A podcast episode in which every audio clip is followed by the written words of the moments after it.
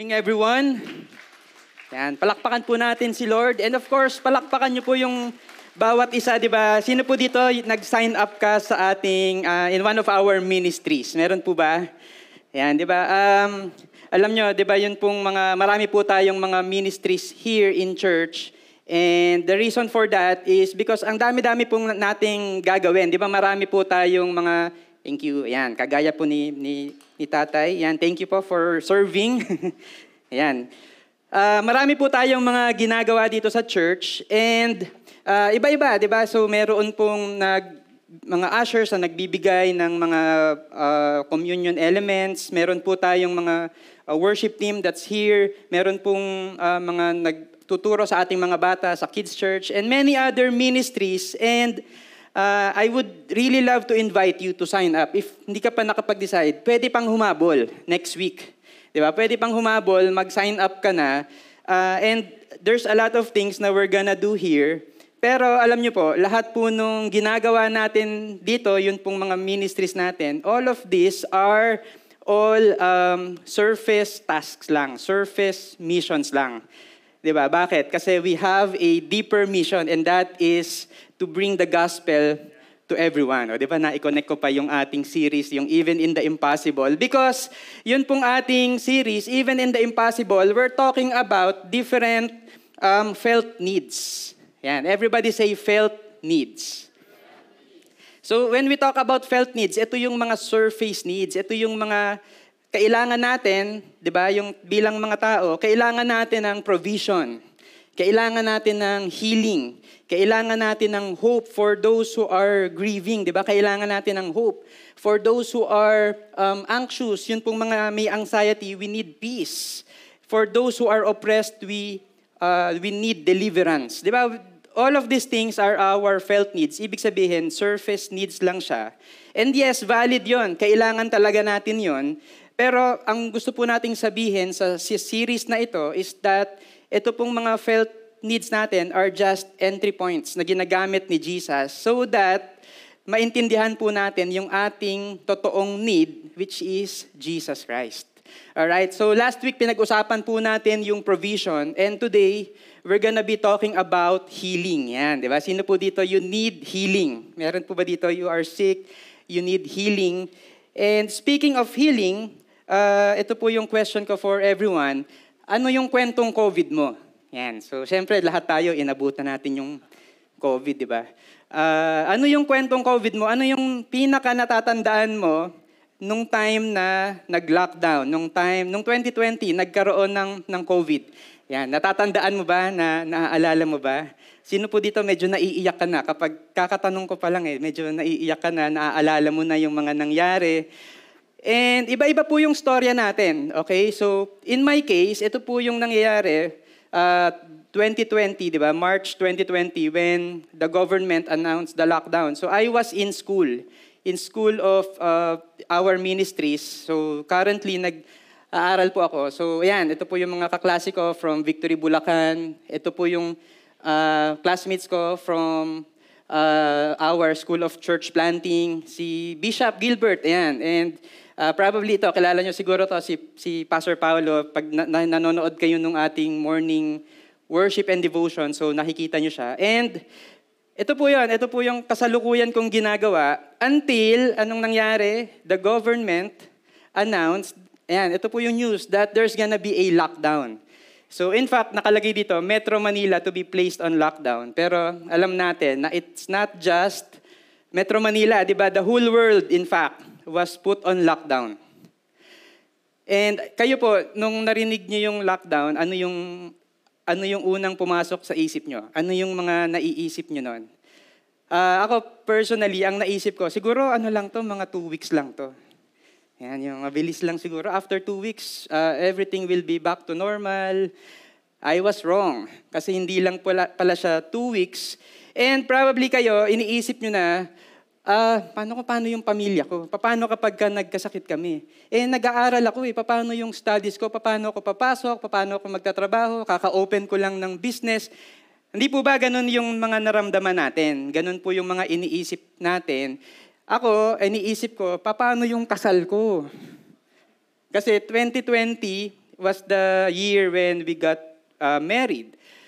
Um, nag nung pong February, January, February, ito po yung time na nag-aayos na kami saan, saan yung venue, sino yung catering, and so on and so forth. And then pagdating nung March, lockdown. Ako, paano na yung kasal ko? Ayan, sino po dito mga kinasal nung lockdown? Ayan, mga nakatipid kasi konti lang yung bisita. Di ba, ganun po yung mga naiisip natin. And ang dami po nating, uh, ang dami po nating uh, changes na pinagdaanan. Di ba, yung kung nag-aaral ka, biglang online. Kung nagtatrabaho ka, biglang work from home. Yung business mo, bigla kang nag-isip ng uh, business na hindi kailangan ng uh, physical presence. Di ba, biglang, paano kaya to gagawin sa bahay? And many other things ang na-experience natin And I'm asking you this question kasi una, nakaka-relate tayong lahat. Di ba? Parang alam natin to, pinagdaanan natin tong lahat. And secondly, because today, ang um, pag-uusapan natin is the story of Jesus and the man with the leprosy. The leper. So obviously, ito pong taong may ketong, itong leper, ay he is going through um, physical pain and suffering. So, sino po dito you're aware of leprosy? Di ba, kapag um, le, uh, may leprosy ka, marami kang sugat all over your body and it's not getting better, it's getting worse. Yan, so it's it's um, parang during this time wala po yang wala po yang cure, 'di ba? Parang uh, laging masakit, uh, unti-unti parang kinakain yung yung katawan mo. Diba? Sabihin, your condition becomes worse and worse and worse through time. So, kung nakakapag kung nakakalakad ka ng maayos, after a few years probably masakit na, hindi probably hirap ka nang lumakad. 'Di ba? Kung may nagbubuhat ka, probably hindi mo na kayang magbuhat. And obviously, yung leper ay nakaka-experience ng physical suffering. Okay, are you getting my point? Pero ito po yung gusto kong maintindihan natin ngayon because yun pong leprosy is not just any disease. It's not just any like any other disease. Um, especially during their time kasi meron po itong cultural context. So may, gusto ko pong maintindihan natin yung cultural context ng ng leprosy in the time of Jesus, okay? So leprosy was considered a divine plague. Uh, ibig sabihin, Di ba, minsan tayo iniisip natin, kapag ka mayroong sakit yung isang tao, uh, parang siguro may ginawa kang kasalanan, ano? Kaya ka nagkasakit, pinaparusahan ka ng Diyos. So, in fact, in their time, ganun po yung uh, belief nila. Yun pong leprosy is a divine plague. Kapag ka nagka-leprosy ka, ibig sabihin, meron kang kasalanan na ginawa, pinaparusahan ka ng Diyos. So, divine plague, the, the lepers were considered unclean. Ibig sabihin po nun, because you are a sinner, dahil considered ka na sinner, um, you are considered unclean. And hindi lang po yung spiritual aspect, ano, but even the, the physical aspect, considered ka as contagious. Di ba? Parang COVID, di ba? Natatandaan niyo ba yung COVID kapag ka may umubo, yung nasa mid lang, tapos, uy, may COVID yan, di ba? Yung, parang ganun po yung, yung, yung idea of, of, of that.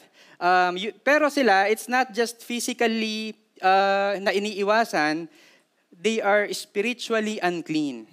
So, anong nangyayari? They become, yun pong isang tao na nagkaroon ng leprosy is now considered a social outcast. Mabigat po yon Kasi as a social outcast, you are now required to live outside the community. Ibig sabihin, kung nag, nagsumikap ka, nakapagpatayo ka ng magandang bahay, yumaman ka, and, there, and one day nagkaroon ka ng leprosy, boom, baliwala lahat yon because you are now required to live outside the community. So, ibig sabihin, kung leper ka, hindi ka pwedeng sumama dun sa sa community. Hindi mo magagawa yung ginagawa ng mga normal persons.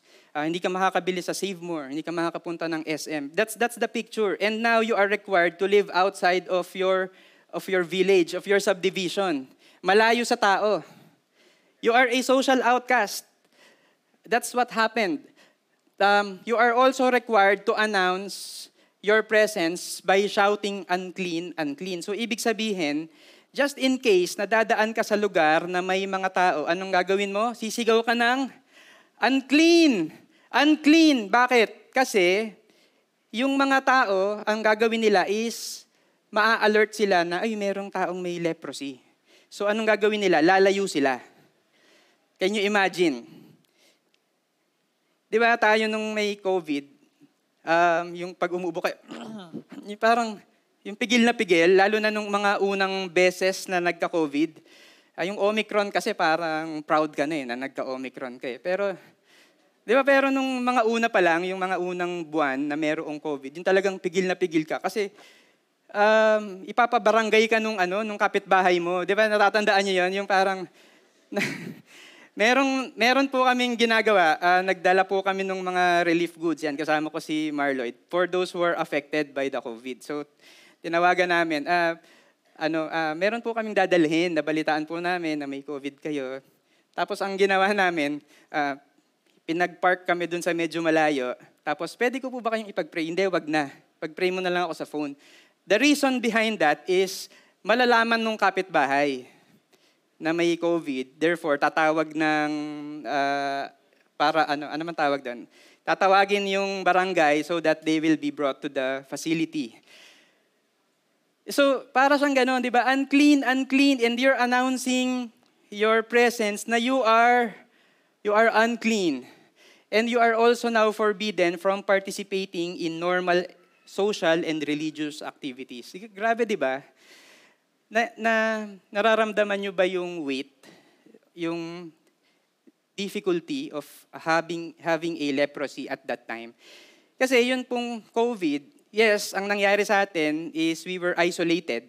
Di ba, Nag, na-isolate tayo, problema natin kung paano yung school, paano yung, yung trabaho, paano yung business, paano yung church, and all of that. Pero the reality is, nakapag-transition tayo to online. Di ba? Nakakagawa tayo ng paraan. Hindi ka makalabas, magpa-deliver ka. Di ba? Hindi ka makapunta sa school, merong online school. Uh, and and also meron tayong ine-expect na in in a few years time there's gonna be a vaccine, 'di ba? Kapag ka nagsuot ka ng ng mask, nagsuot ka ng uh, ah, PPE, ng face shield, parang uh, protected ka. But in their case, it's not just physical. You have to understand na it's not just physical ang problema. It's also a spiritual outcast. And therefore, yung isang person na, na unclean, kapag kahinawakan ka, guess what? You are now considered unclean.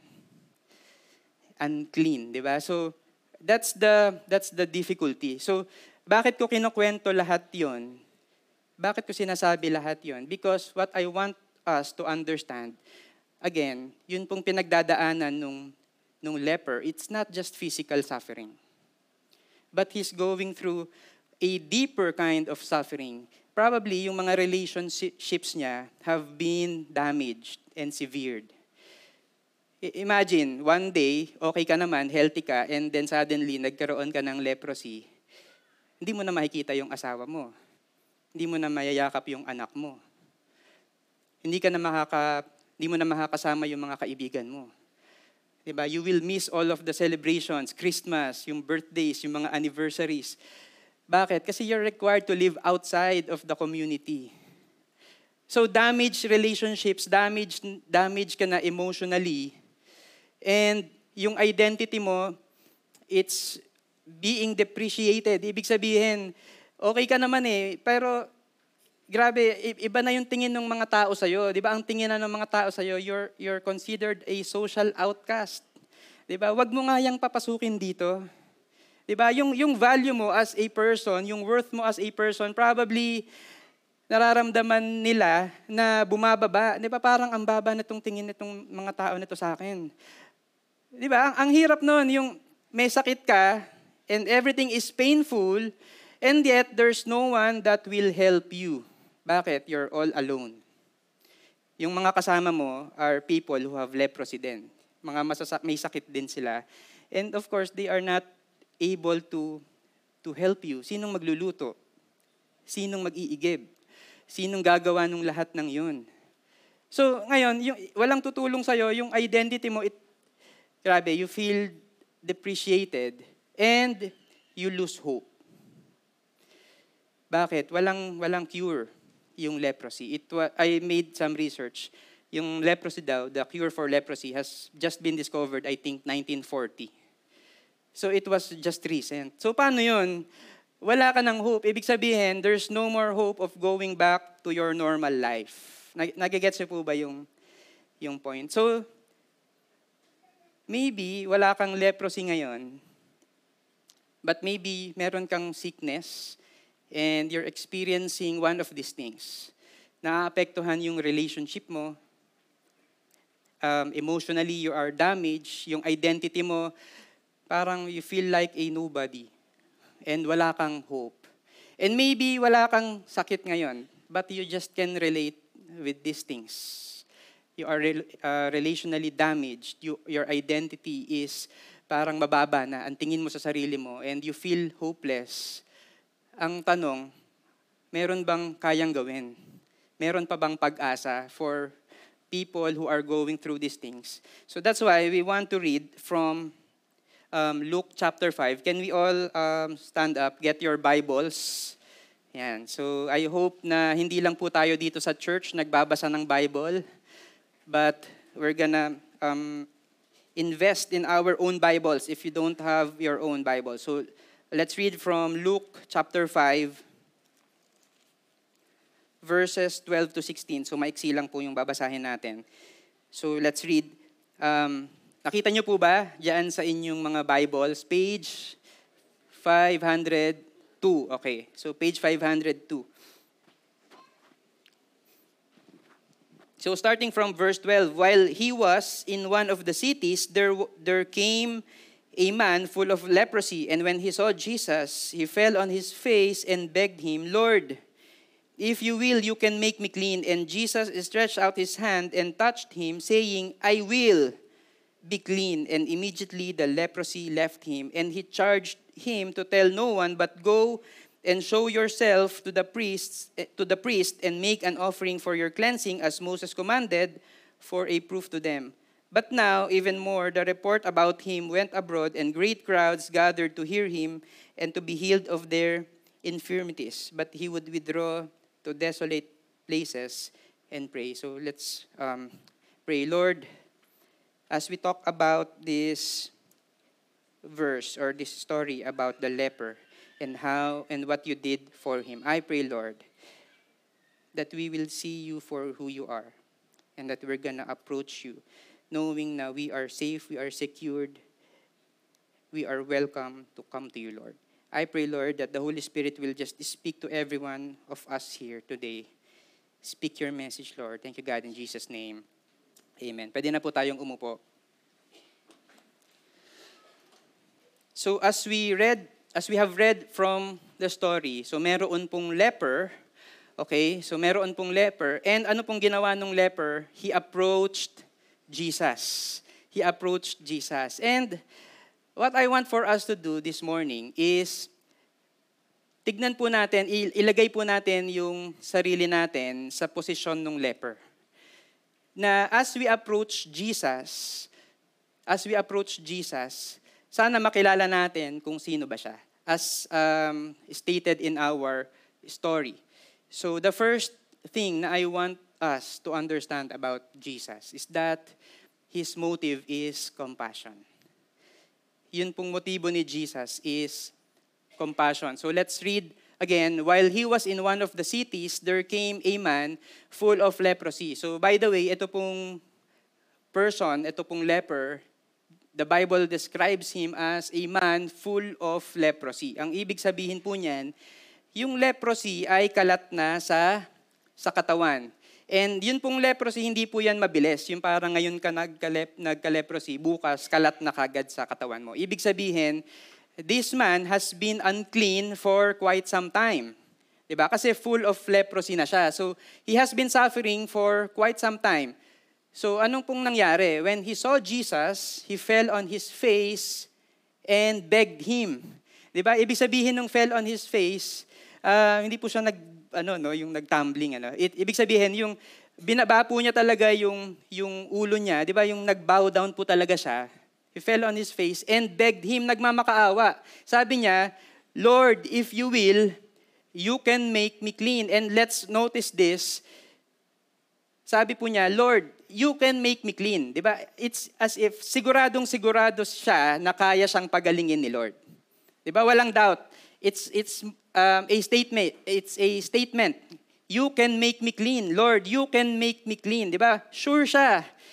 Pero, pansinin po natin yung nauna dito, if you will.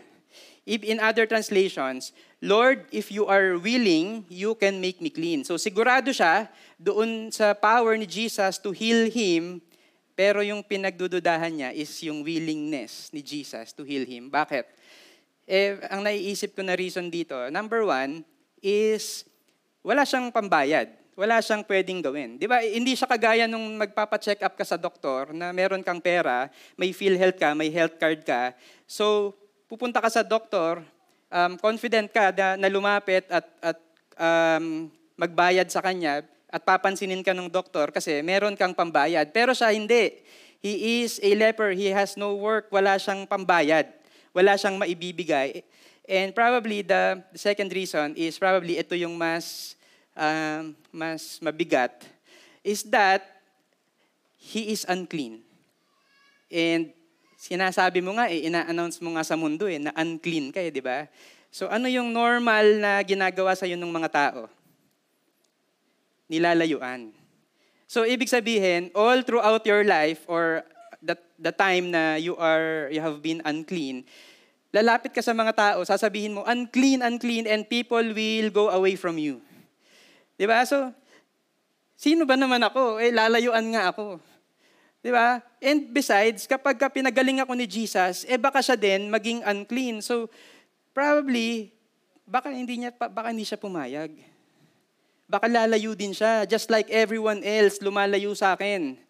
Probably that's what he's thinking. So, ang sabi niya, Lord, if you are willing, yun po, nandoon po yung kanyang um, doubt. Pero ano po yung nangyari in verse 13? And this is amazing. Because Jesus stretched out his hand and touched him. And touched him. Pwede ba yung long distance healing? Pwede. Ginawa ni Jesus yon, di ba?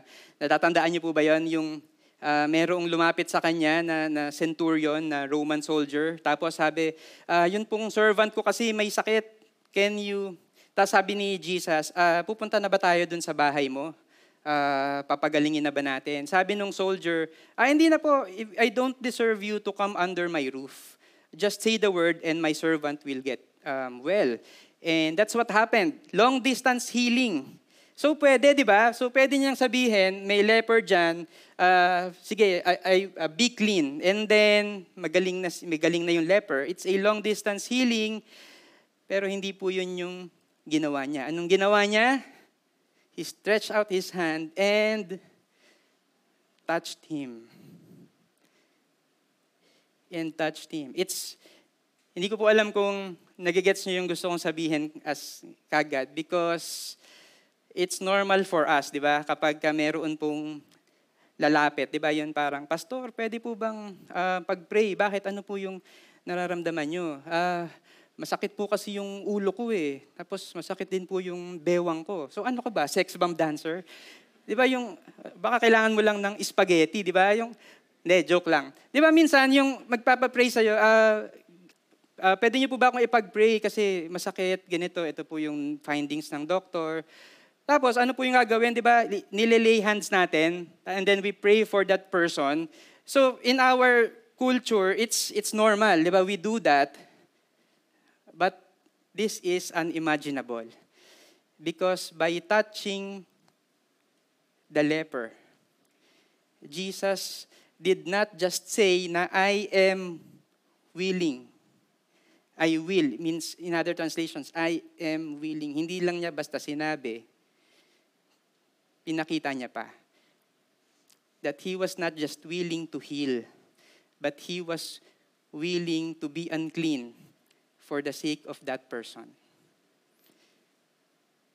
So his heart is, his motive is compassion. It's not just healing. Ang motibo niya ay compassion. Mark 1, this is the parallel story sa Mark. Same story, same account. Uh, same story in different account. Mark 1.41, moved with compassion. Jesus is filled with compassion. So Jesus reached out and touched him. I am willing. Grabe, di ba? Nakikita niyo po ba?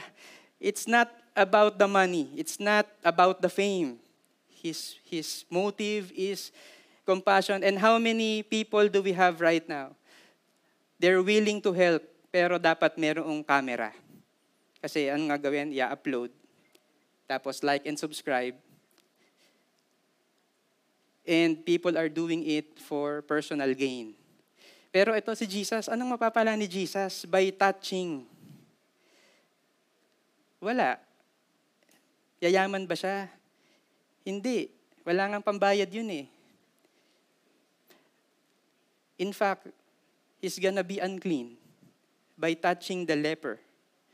And he's gonna be a social outcast. Ibig sabihin kung ano yung pinagdadaanan ng leper, he's gonna be experiencing that. So, nakikita niyo po ba yung willingness ni Jesus, yung compassion ni Jesus to heal the leper, it's not just about physical healing.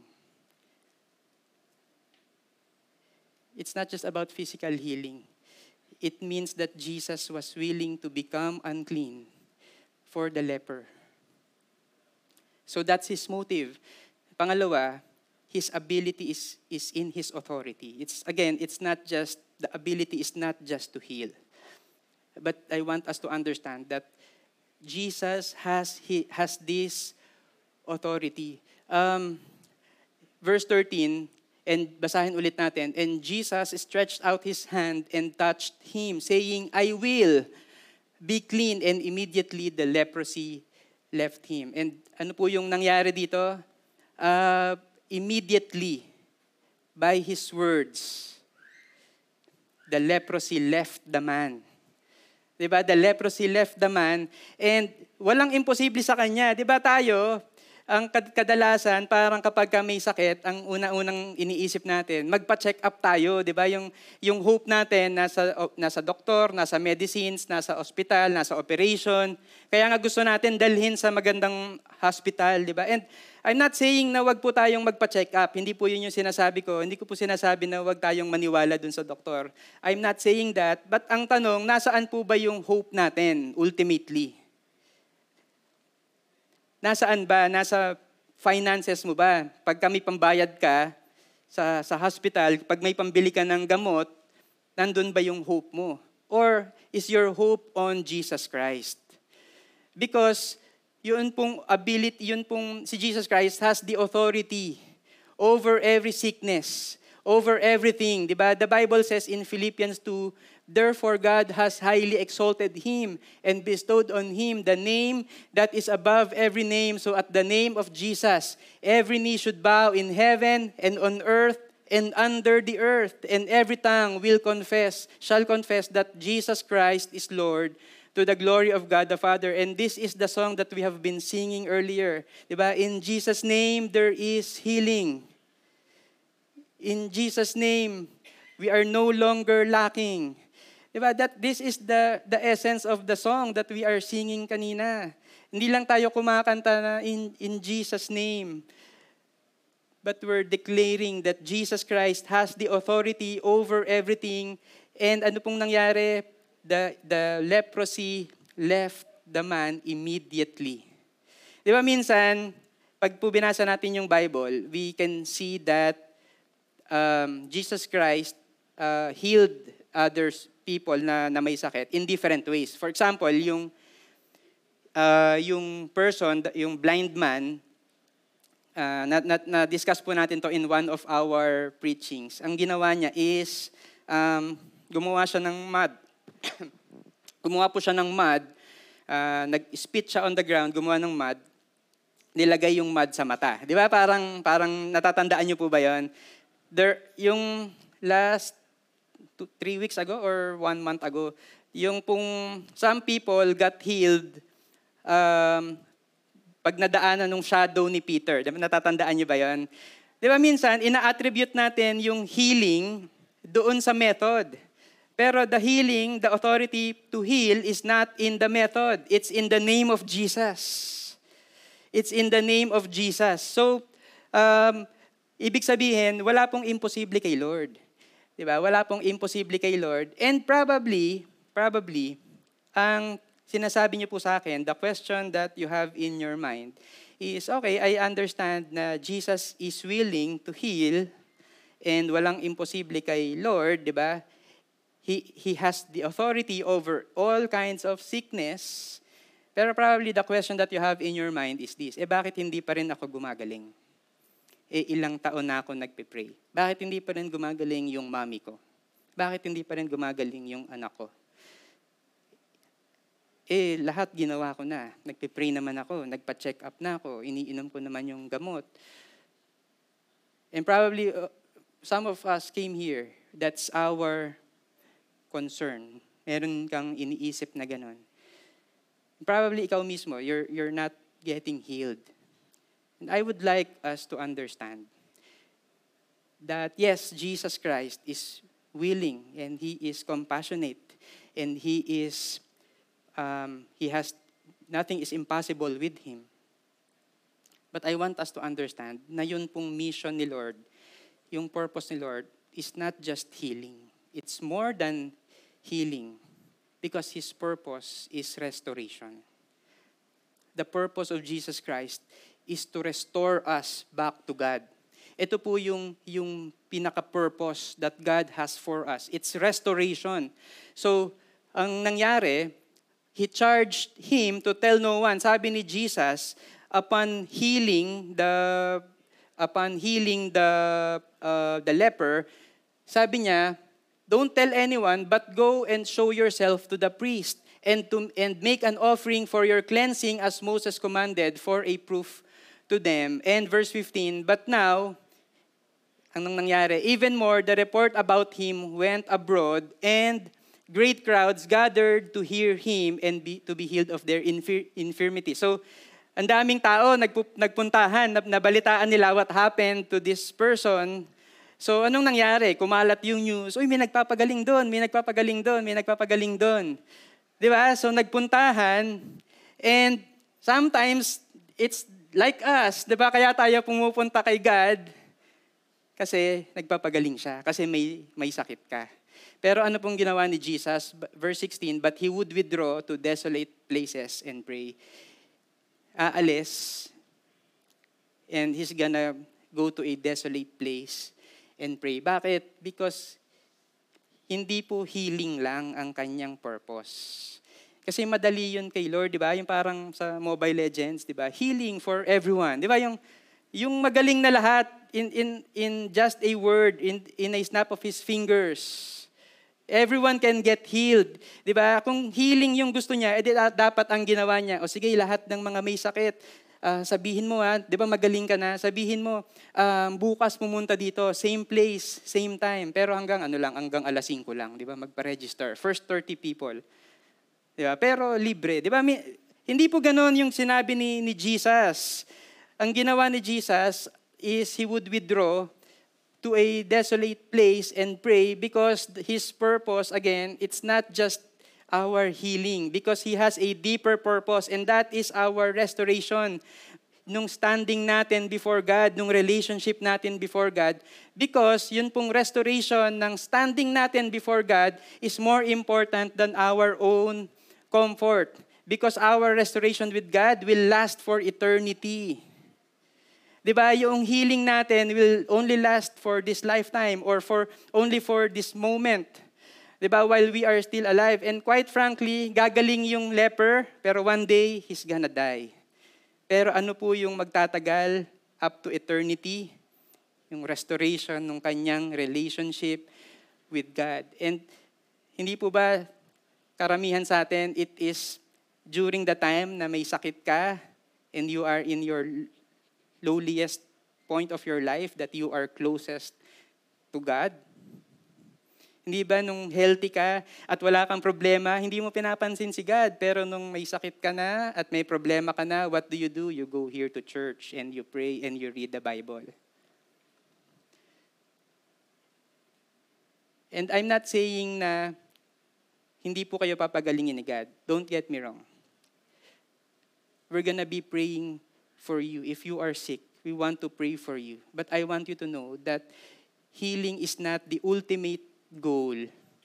The goal, the purpose why Jesus Christ came on earth is so that He can restore our broken relationship and broken standing before God. Diba? Kaya ano po yung ginawa niya? Let's go back to verse 14. He charged him to tell no one, pero ang instruction niya is to go show yourself to the priest. Magpakita ka sa priest and make an offering for your cleansing as Moses commanded. Ano po yung ibig sabihin nun? Bakit siya kailangang pumunta dun sa priest? And it will bring us back to Leviticus 13 and 14. Ito po yung law ng mga Jews. Ito po yung um, reason kung bakit they are unclean. So summary lang po ito, no? Basahin niyo po uh, yung uh, yung Leviticus 13 and 14. Ito po yung summary niya. If a person develops a skin disease, anong gagawin? The priest will determine if the person is clean or unclean based on the color of the skin, um, texture, location, kung saan, and presence of hair of the affected area. Ibig sabihin, kapag ka meron kang um, skin problem, ginawa pang dermatologist yung priest. Eh, no?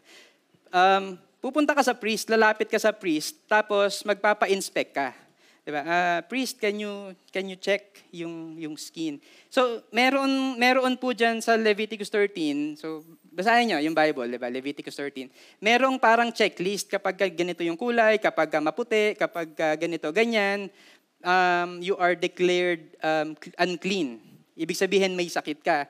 Or kapag ka hindi naman, ede clean ka. So kung clean, ede walang problema. You can go back to your normal life. Ang problema kapag ka naging unclean ka.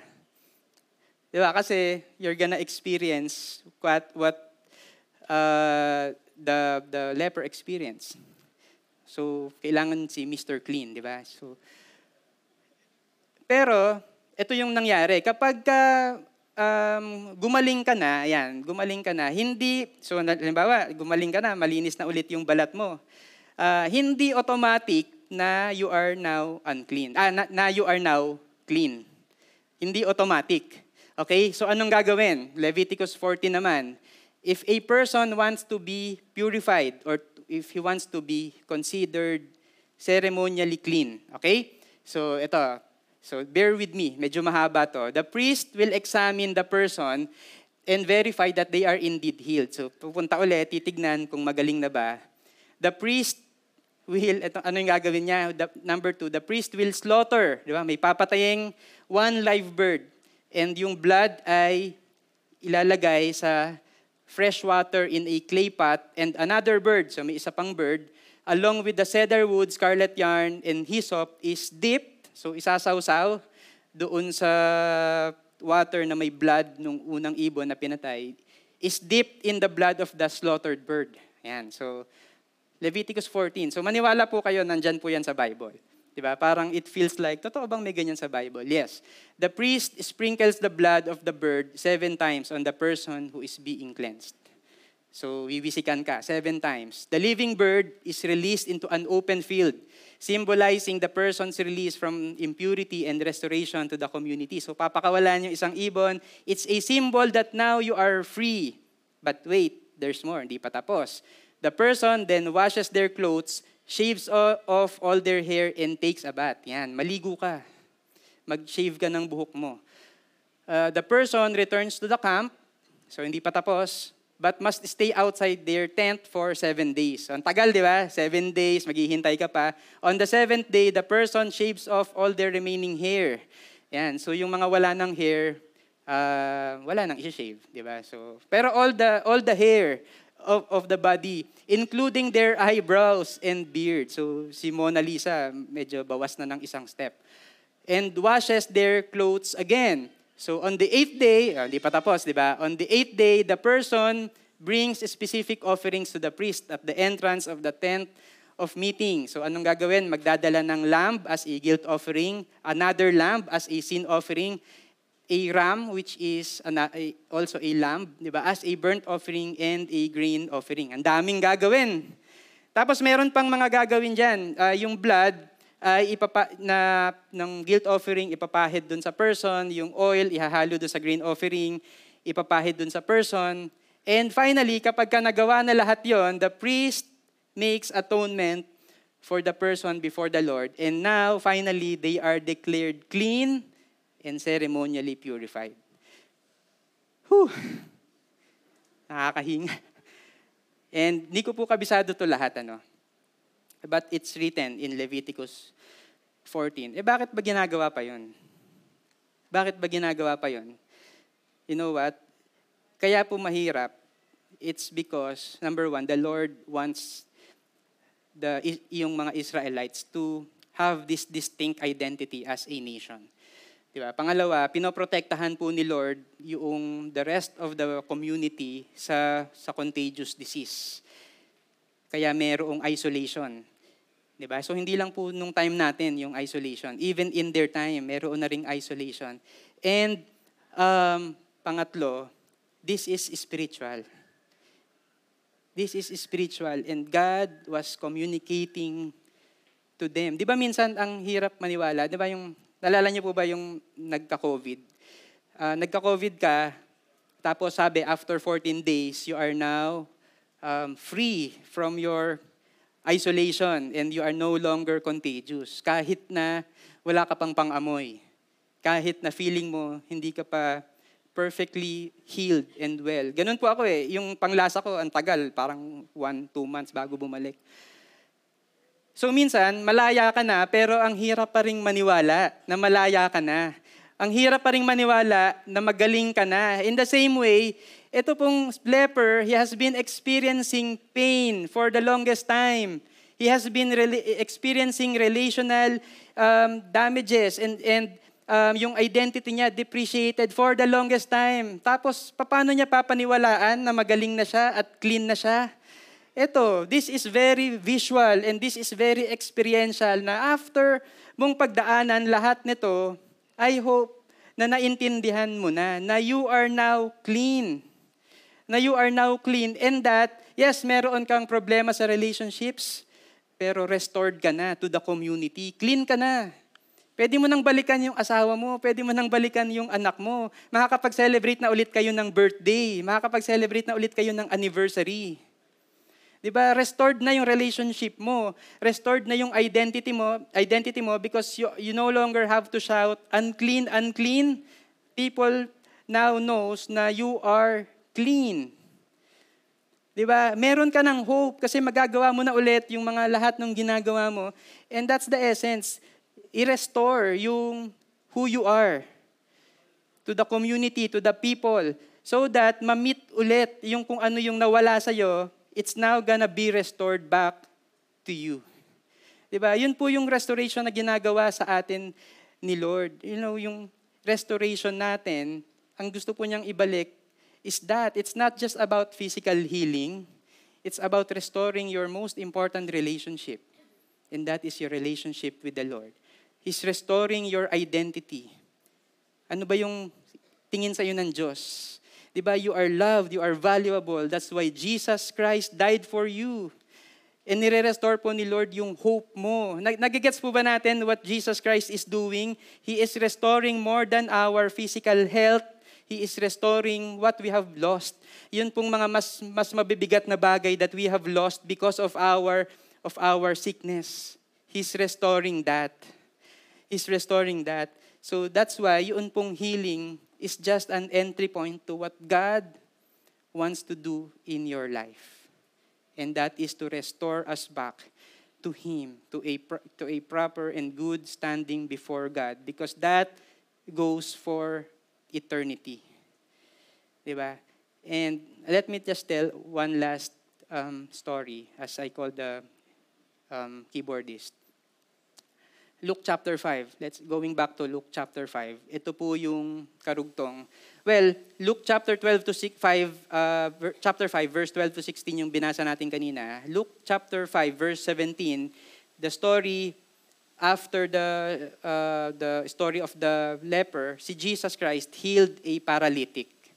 So isa, may isa na naman siyang pinagaling.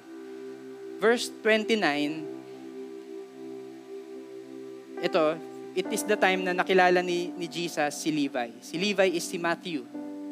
Um, that's his name, the, the, the, the disciple, si Matthew. In verse 29, ito po yung nangyari. Then Levi held a great banquet for Jesus at his house, and a large crowd of tax collectors and others were eating with them.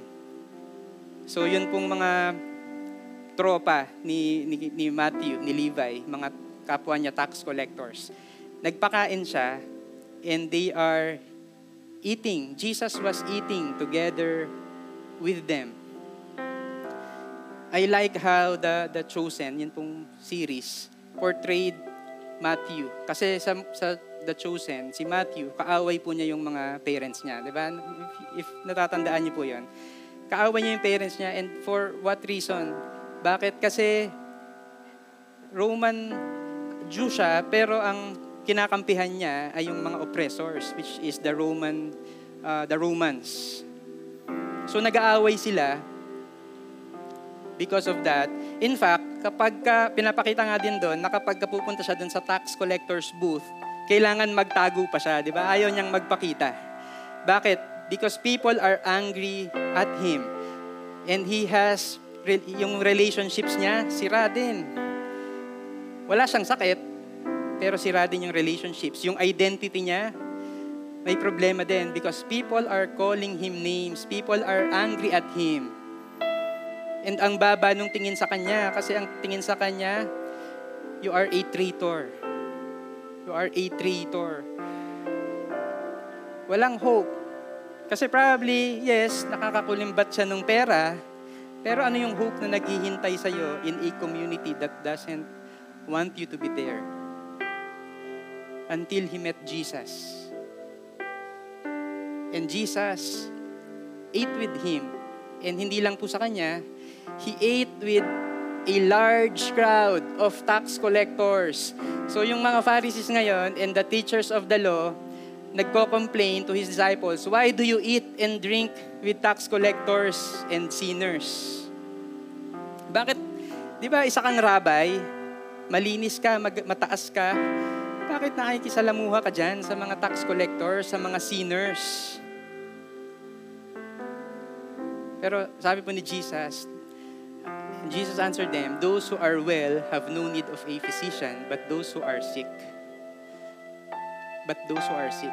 You know, ito pong mga tax collectors, ito pong si Matthew, they are not physically sick. It's amazing na si Jesus used sickness and the physician as his illustration to describe the condition of the tax collectors and sinners. You see, all of us here are, are sinners. Tama po ba? Sino po dito, you are a sinner? Di ba? You are a, a sinner. Myself included. And guess what? Jesus Christ was willing to be identified with sinners like us. Jesus Christ was very much willing to come down from heaven and to be incarnated as a human being, to be identified with sinners like us. That's His ultimate show of His compassion. That's His ultimate show of His authority. Bakit? Is it just for healing? Or is it for the restoration of your relationship with God? Di ba? It's for the relation, it's, for the restoration of your image of who you are before God. That is what He did. So, we experience illnesses, we experience sicknesses. But guess what? Let me encourage you with this. I hope na it's gonna be an entry point for Jesus to be able to meet your deeper, your deepest needs. And that is our restoration, our forgiveness, our salvation. Because that is His purpose. Amen. We're gonna pray for two groups of people today. Una, I want to pray for those who are sick. You are, literally, you are sick. Wala pong imposible kay God. And He has authority over sickness. And God is a compassionate God. And let's not doubt His, His willingness to heal us. Just like how He did it for the leper. So let's pray. Lord, if you are sick, by the way, if you are sick, can you please raise your hands? I just want to pray for you. Lord, people are, a lot of people are raising their hands right now.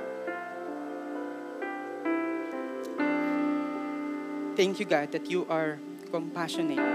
Thank you, God, that you are, you have the authority over every sickness, over every situation. And that's why, Lord, we declare healing immediately in their bodies right now. I pray, Lord, for the pain to be gone.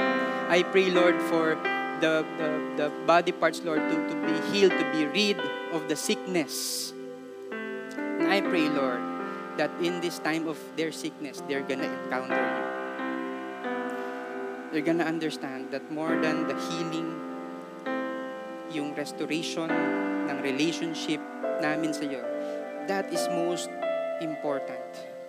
Thank you, God, that there's gonna be healing for those who are sick. Thank you, Lord, in Jesus' name. Amen. Another group of people. Can we just show the last um, verse, last slide? Again. Pwedeng pakibalik to sa last slide. Verse 32. Luke chapter 5, verse 32 says,